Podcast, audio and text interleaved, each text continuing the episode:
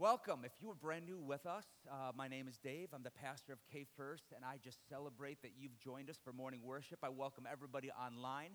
Thank you for being with us and being a part of what what's happening here at K First. Um, we're starting a brand new series today, so if you have your Bible, go to the book of Judges. Uh, if you go from the beginning of the Bible, Genesis, Exodus, Leviticus, Numbers, Deuteronomy, Joshua, Judges, book number seven. And uh, I'm just so excited about what God has in store. I had a young man that uh, I was in our, our, youth group for years. He's an evangelist now. He travels the nation, just uh, preaching on the Holy Spirit. And he just said, Man, the Lord kind of stirred him on the airplane while he was flying. He's like, I just want to let you know, I think God has got something in store for your church. He says, What is your series on? Because God just said that, God's, that He's going to bring a shift in the, your congregation during this series.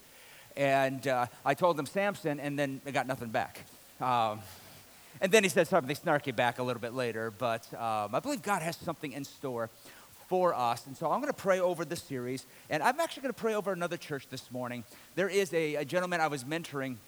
Um, he got in contact with, with me, heard that I do marriage series. He goes, I heard you've done one. I said, I've done 11. Um, we do it about once a year, and he said, I, I feel like the Lord has stirred me to, to preach maybe a series on it. He says, I'm scared half to death to preach on, uh, on that subject. Is it okay? I'm like, oh, it's more than okay. I love Marriage Series Dave. He talks about sex like it's nobody's business. And he goes, oh boy, this is going to be a wake up call for our congregation. So we've been talking for quite a while, and he texted me this morning. He says, I've never been so nervous before a series. And so we're going to speak over him this morning there in Magnolia Assembly of God down there in Texas. Um, so he's a Dallas Cowboys fan, so he needs deliverance. Anyway, so.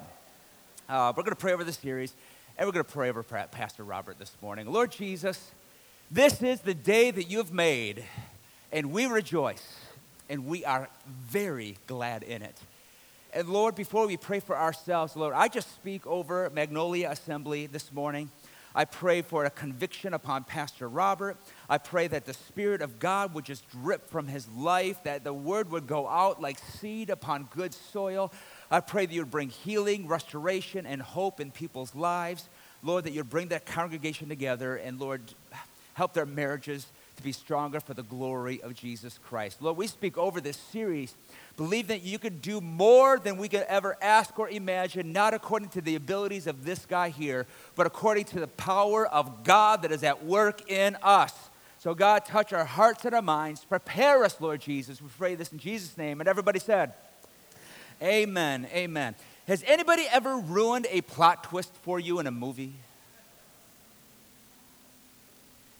I have made the mistake of having dinner with individuals and admitting, oh, we're going to rent a movie. We're going to go see this movie. And somebody's like, oh, it's so crazy. He was dead the whole time. Really? Are you going to see that movie? It's so crazy when he found out at the end when he was always blind. What?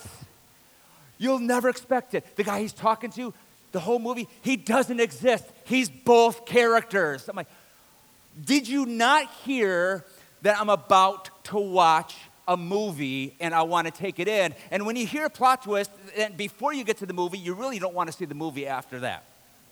My, uh, my, my, my uh, sister's first husband, uh, the worst guy to ever watch movies with because he would say, okay, okay, right here, remember this part. It's about to happen. Watch this. I'm like, okay, all right, that nurse is going to save his life. He's the killer. I'm like, so I'm just to say, I really, if you ask me to go to movies, most likely I won't just go with anybody because I feel like I can't trust anybody any longer. Um, but if you think about plot twists, what are some of the greatest plot twists that you, that you can think of? And I asked my wife yesterday, and she hit some of the best ones. Some of the best ones. And I won't go spoiler alert on, on most people, but I think it's safe to say that not many of you are to go out and rent the original Planet of the Apes. The new trilogy, one of my favorite gospel trilogies of all time. Love the new Planet of the Apes, not the Mark Wahlberg one. That one didn't happen. Um, but in the original, where they go out into space and then they crash land on a planet, and they, this planet is ruled by apes, and all of a sudden you get to the end and they see the Statue of Liberty and they realize we didn't land on a planet, we actually landed back on Earth. Plot twist. Or the greatest plot twist of all times, my favorite gospel movie, Empire Strikes Back. When Darth Vader looks at Luke and he says, What? Somebody even gave me the voice over here. I got James Earl Jones over here. This is amazing. That's the plot twist. I mean, I remember my aunt snuck me off to that movie. I was just a little guy. My parents didn't let us go to the movies because that's where the, the, you get demonically possessed. Um, but my aunt snuck me off to see Empire Strikes Back, and I was just a little guy. But I remember, I just remember just hearing people in the audience. It's just, oh, I love a good plot twist. Why are we talking about plot twist? Because I think this is the perfect term phrase to talk about the story of Samson. Now, when we think about Samson, if you grew up in Sunday school, we know very little about Samson by what we got in Sunday school. I may ruin a Sunday school story throughout this entire series because when we think about Samson, we think about this burly guy. Like, I remember when I was a kid, and Sunday school teachers are like, This is Arnold Schwarzenegger. Like, our version, not the one that young people have seen nowadays. We're talking about our version of Arnold Schwarzenegger. We had Stallone. You got this guy that is just ripped, and, the, and a lion jumps up and he rips the lion apart. And the army attacks him. He picks up a jawbone of a donkey and he beats the snot out of all of them. And he pushes down these pillars and takes out his enemies. And we're like, oh, if we could just be like Samson. No. because everything about this story is full of plot twists. Because the story starts off with a couple that has not, not been able to have a child, and all of a sudden an angel appears, and plot twist, they're able to conceive. And they're, they're, they're thinking, okay, we're going to have a child, but the angel says, this is going to be no ordinary child. Spirit of God is going to be upon him, and God's going to use him to begin to set his people free. Plot twist. And it freaks them out so much that the, the father, Manoah, says, uh, we don't know how to raise the kids, especially a kid that's called by God. You need to tell us how to do this. And then you get this boy that's born, and there's an unusual presence of God on his life. It gives him unusual strength. And plot twist, he doesn't make the best decisions. Mom and dad have a, have a designed mate for him. Plot twist, he chooses a different mate. Over and over and over. Every time he's going into one direction, you're thinking, he's going to make a better decision. Plot twist.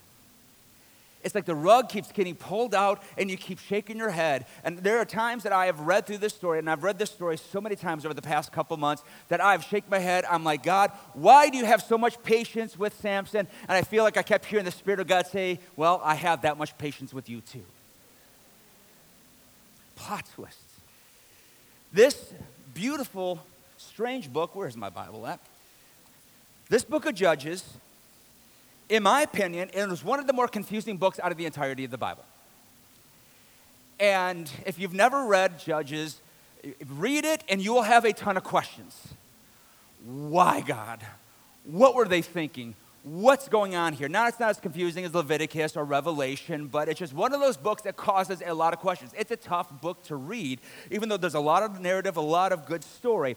So, this takes place about a thousand years before Christ appeared on this earth. And Judges takes place after the Exodus, after the children of Israel, they leave slavery, they go into the promised land in the book of Joshua, and the book of Joshua ends. And what we have now in the book of Judges is the generation that saw the great acts of God they are now dying off and we've got a new generation that's, that's kind of risen up that don't really know god they haven't seen the acts of god like their parents or their grandparents and then they begin to worship other gods.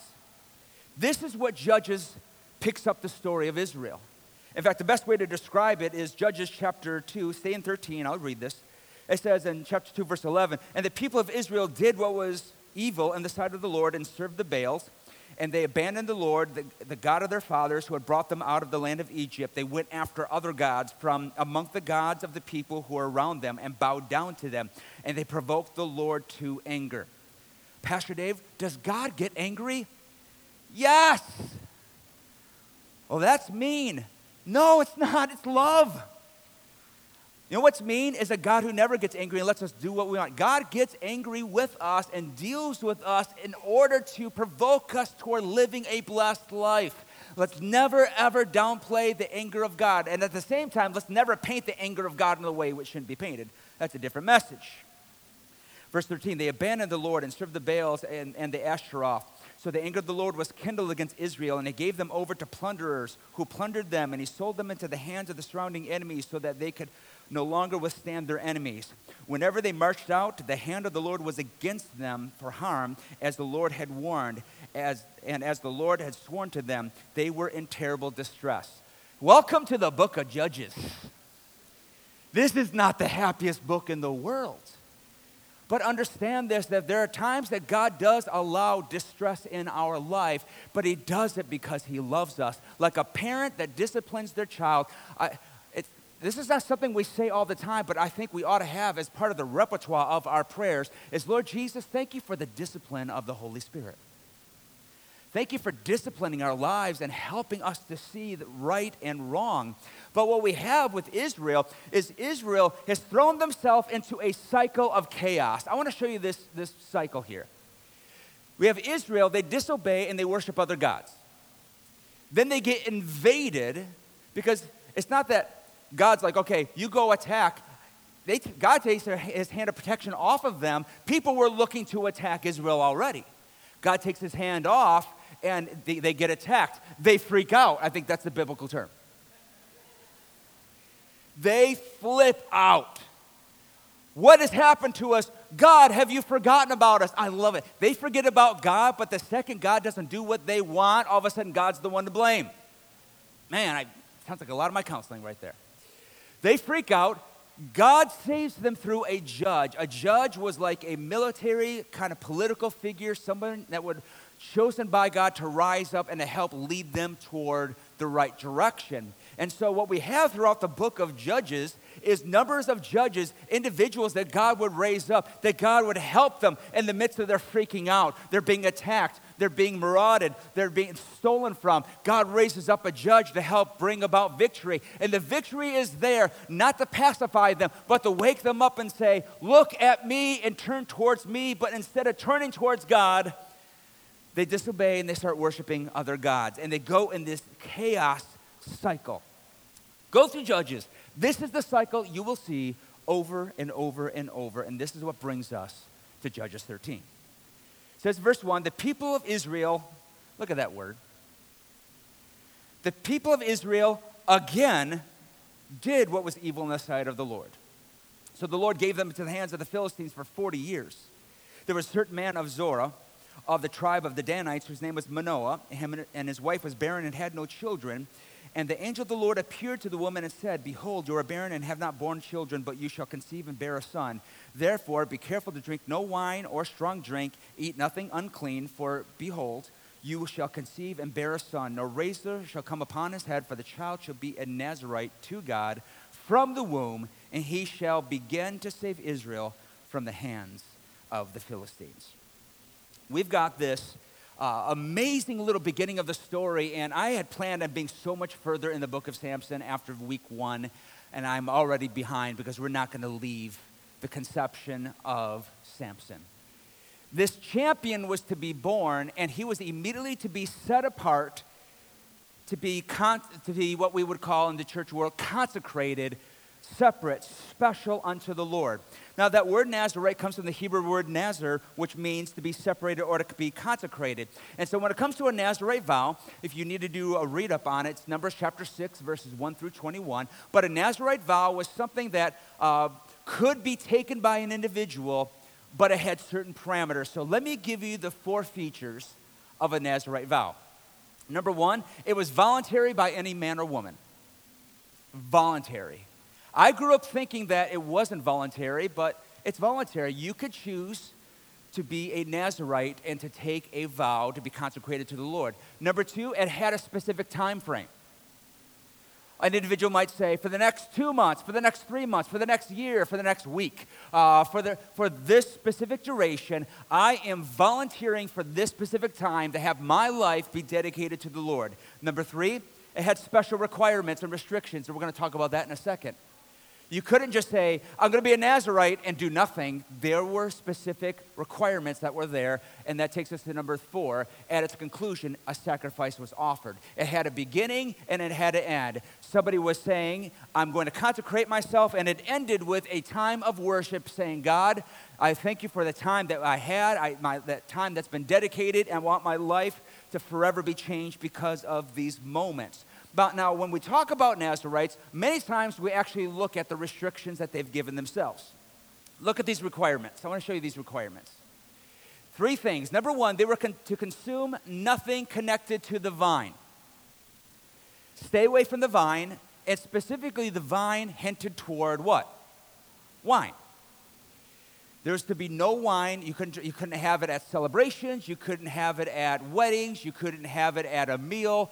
Um, a Nazarite just had to stay away from anything connected to the vine, specifically wine. Why? Because they wanted a focused mind.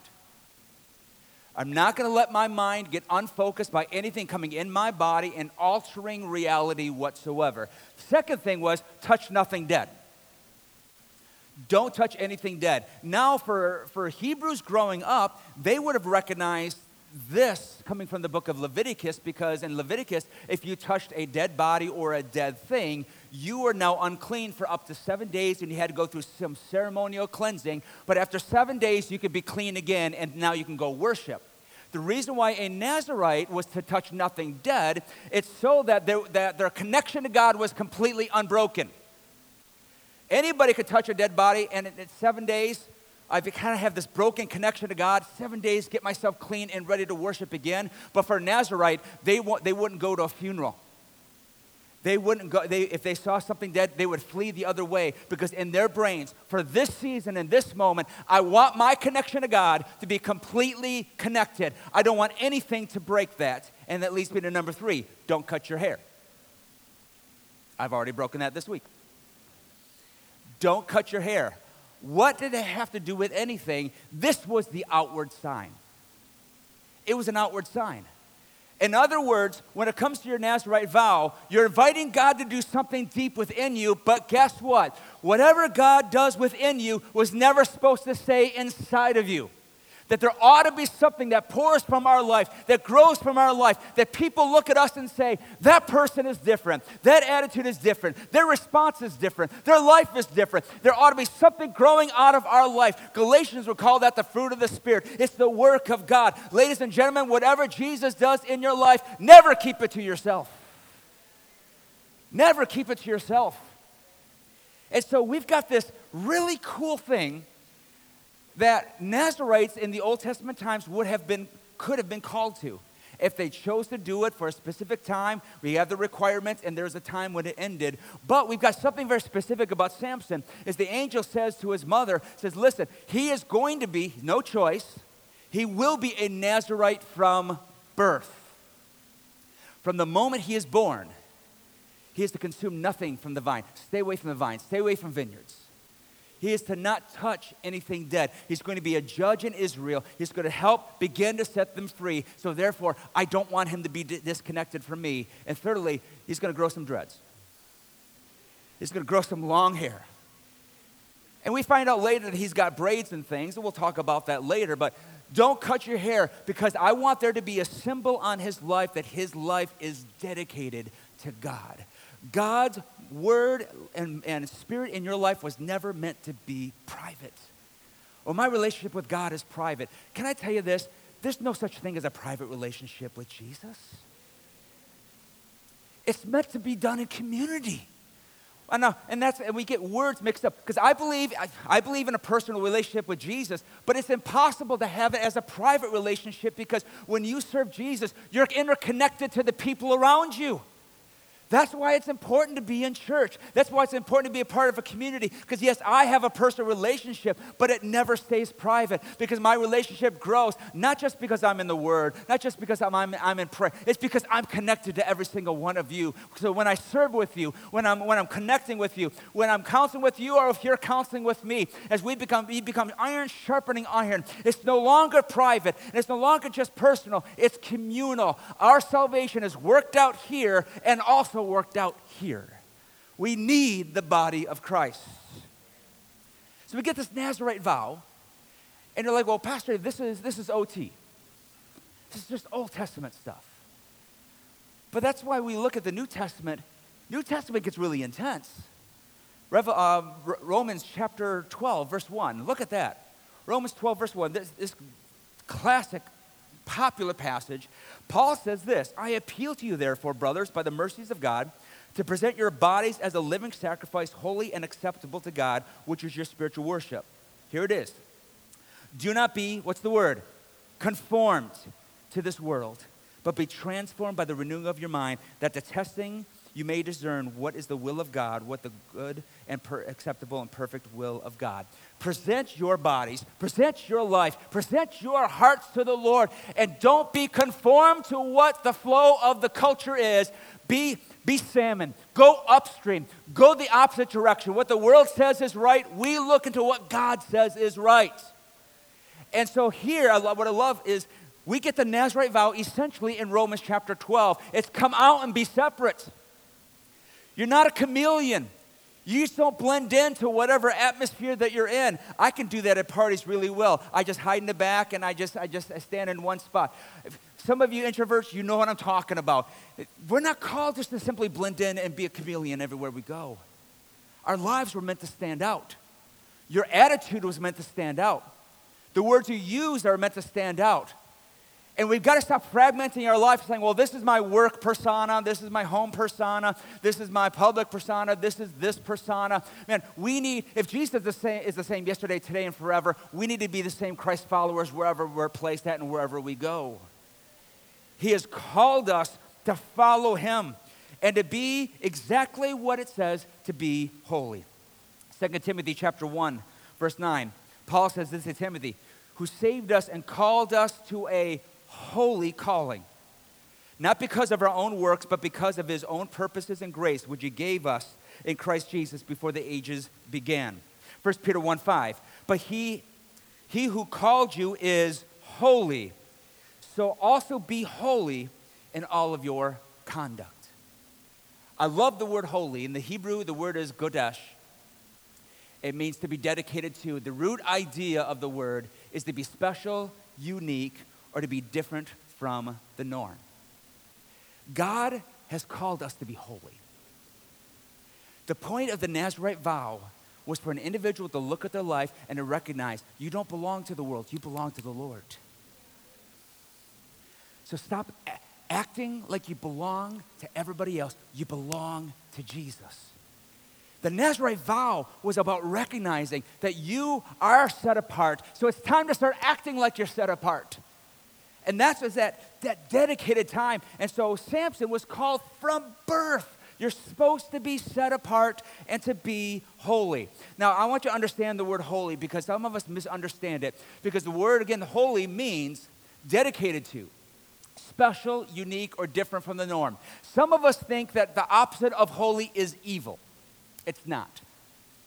The opposite of holy is not evil, the opposite is ordinary, common to go with the crowd. Oh, Pastor, I'm not an evil person. Listen, God has not called you to be common. His Spirit is on you to make you uncommon.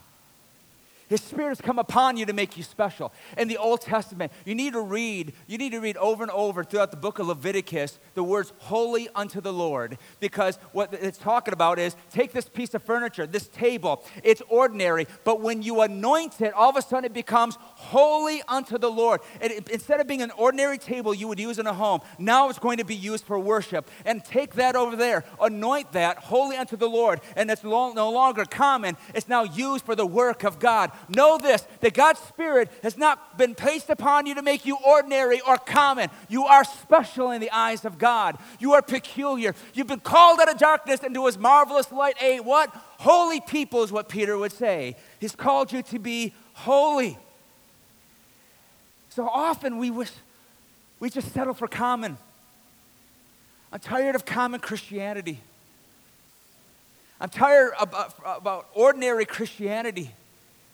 I'm tired of Americanized Christianity. I want a holy Christianity. I want God to call us back to a holiness where we recognize that we're not here just to take up space and to take up some oxygen while we're here, no matter how long that we're on this earth. We're called to make a difference. We're called to leave a kingdom footprint. We're called to make, to, to make a change in people's life. We're called to have signs and wonders follow our lives. But signs and wonders don't follow common, they follow holy. They follow holy. I want, I want everything in the book of Acts, but the problem is, is we want all the signs and wonders in the book of Acts, but we don't want to live like the people of the book of Acts. We're called to be holy because we've been promised to Him. One of the, the greatest metaphor that you will find in the scripture about God's relationship to us, the number one metaphor you will find is marriage. Number one. From the beginning to the end, you will find that God called it. Israel was his bride. In the New Testament, all of a sudden everything breaks out. The people of God have become the bride, or sometimes called the body of Christ. And we get this amazing metaphor throughout the entirety of Scripture. And in fact, the Ten Commandments, if you really study the ancient Hebrew of the Ten Commandments, you will recognize that the Ten Commandments were actually written with wedding vernacular. Did you know that? The Ten Commandments were written with wedding vernacular. Uh, that's why the very first commandment is, "You shall have no other gods before me." In other words, you'll have no other, you'll have no other spouse but me. That's what God was speaking to us. And so we get to this place where this metaphor hits us, and, and we begin to live our lives that says, you know what? If we are God's, then we're not going to search after anything else. I married Ann 24 years ago May 23rd, 1998. Yes, I got the date right. Don't worry about that. Got the date right. But when we walked away from that altar after an hour and a half wedding ceremony, the, literally the longest ceremony ever, goodness gracious, our pastor preached for 50 minutes. All you that I do weddings for you, you're welcome. I could do two weddings in that time.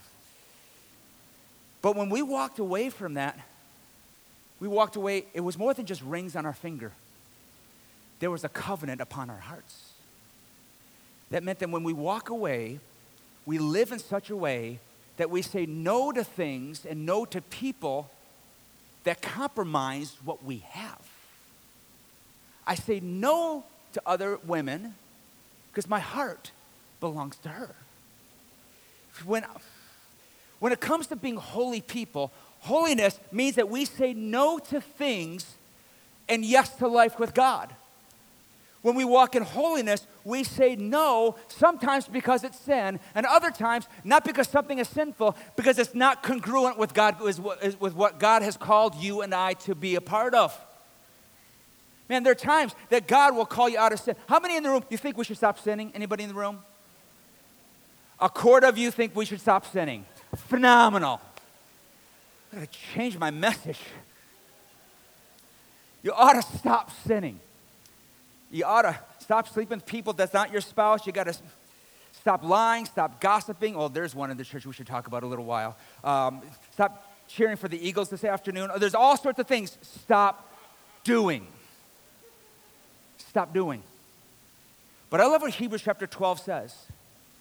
Hebrews says, Therefore, since we're surrounded by such a great cloud of witnesses, let us throw off the sin and what? The things that so easily entangle us. Because when we're holy, when God has set you apart, it's doing more than just staying free from sin. Listen, if holiness was all about staying free from sin, then we can do it by ourselves. God's called us to holiness, which means that we stay away from the sin that wants to disturb us and to separate us from God. And other times, God, we have to begin to listen to the Holy Spirit because God would begin to help us to set up boundaries with people's lives to begin to say, you shouldn't be as close as you think you ought to be with that person. Maybe you ought to stop doing that habit. I shared this before. I remember my hermeneutics professor in Bible college, God challenged him for a year to stay away from playing tennis. Nothing sinful about tennis whatsoever unless you beat me. Nothing sinful about tennis.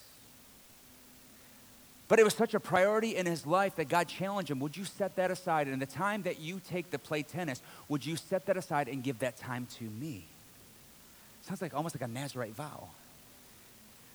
But sometimes we get caught up with so much because I hear this from Christians all the time. But I have the right to do it. Let me just help you to understand something. That just because you may have the right doesn't make it right.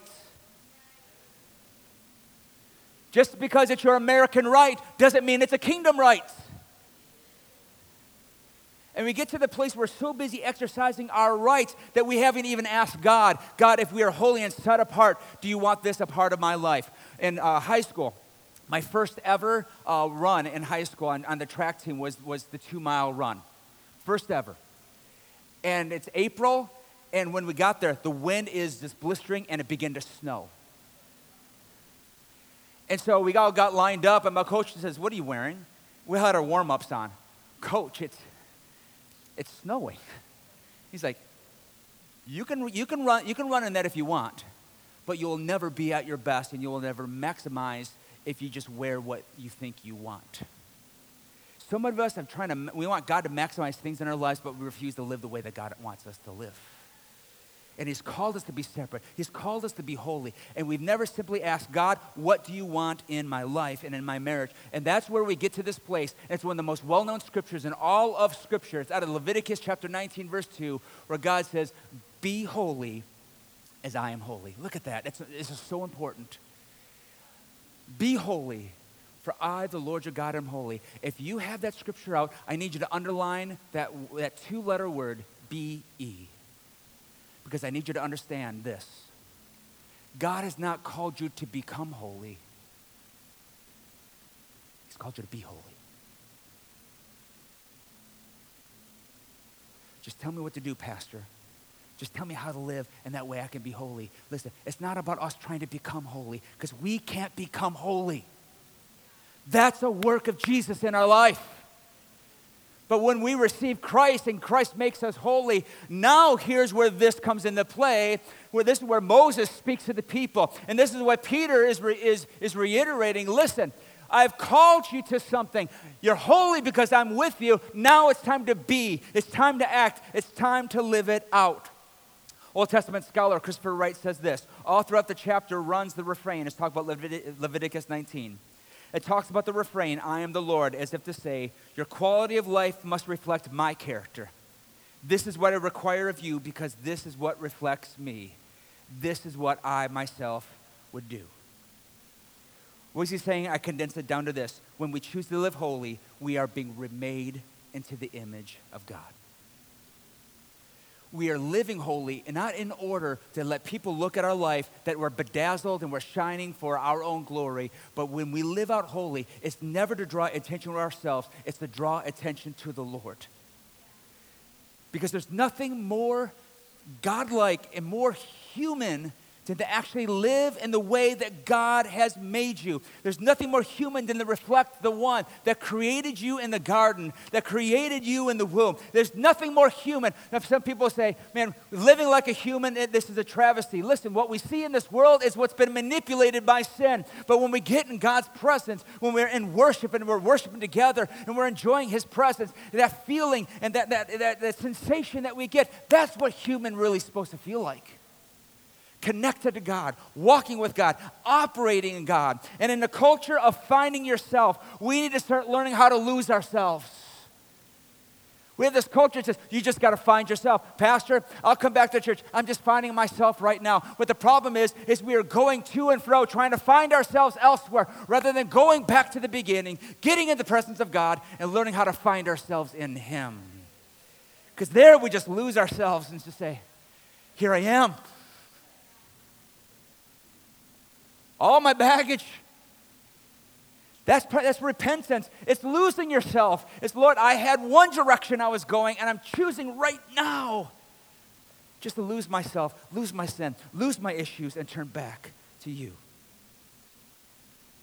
See, something I want you to understand about holiness is this holiness is not about God asking us to be good, He's asking us to be His. I feel like that was better than you guys let out. God, holiness, we turned it into being good. I'm holy because I didn't do this. I'm holy because I didn't drink. I'm holy because I didn't play with dice. This is the stuff I used to hear growing up. I'm holy because I didn't go to the dance. I'm holy because I didn't do this. I'm holy because I didn't say out loud what was in my heart. But God already heard your heart. I'm holy because I I'm holy because I listen. Holy is not the invitation to act right. Holy is the invitation to say, God, I'm yours. I'm yours and how I live now, I live in a, way, in, a, in a way that says, God, I am yours. So, how do I live at work? God, I'm yours. How do I treat my spouse? God, I'm yours. How am I supposed to parent? God, I'm yours. I'm yours. Just a couple steps here. How, how do we get holy? It's only a work of Jesus. It's only a work of Jesus. You can't get holy on your own. We used to sing a song as kids. Oh, you can't get to heaven on roller skates. Oh, you can't get to heaven on roller skates. Oh, you can't get to heaven on roller skates because you'll roll right past those pearly gates. Oh, kids' church.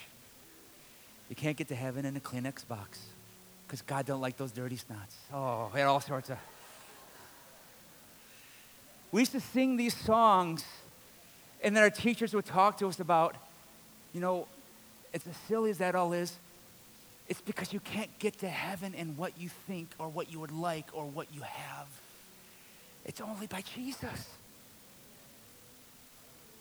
It's only by Jesus. Are you a sinner? Welcome to the party. Where without the grace of God, we're all on the road to hell. Except for the grace of Jesus comes in and meets us. And as much as you don't feel holy, He can come in and He can make you holy. And there are times God has made me holy. In moments I don't feel that, but that's where I'm so thankful that God's work and God's grace is never dependent upon my feelings. He makes us holy. And from him making us holy, now we can be holy. How do we be, how can we be holy? Let me take it right back to Samson and then I'll shut up. I want to give you these three things to work on. Three challenges I'm going to give you out of the birth of Samson, out of his Nazarite vow. These are the three things. This week, how do we practice holiness? How can we be holy if we have accepted Christ in our life? How do we be holy? First of all, have a focused mind. Don't get distracted by what the enemy wants you to do. Don't get distracted by what people want you to be. Don't have to live up to anybody's anybody's standard. Stop worrying about everybody's standard. Live in God's standard. Stop trying to be good. Just be His. Well, people don't see good in my life. Then live in His eyes, live in His way, and let God bless that. Secondly, live in an unbroken connection. Don't get disconnected. Starting tomorrow, and we've got the books available for $5. We're losing, like, I think, two bucks a book is how cheap we've made them. Five bucks a book.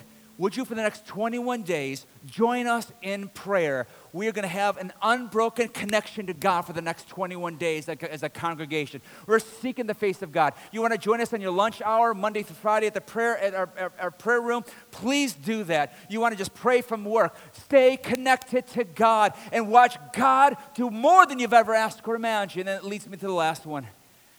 Don't keep it private. Pastor, does that mean I don't have to cut my hair for 21 days? I'll let you decide whatever you want to do with that. But let me tell you this we know the story of Samson where he gets his head shaved and loses his strength. But I'm here to say this from the very beginning his hair was never the source of his strength. The hair was never the source of his strength. He was dedicated to God. Because the scripture says that when he, when he got his head shaved, that he thought, I'll go do what I've done before. I'm getting into message number five. But he didn't realize that God wasn't with him. We need an outward sign. Stop keeping things private. Stop keeping it personal.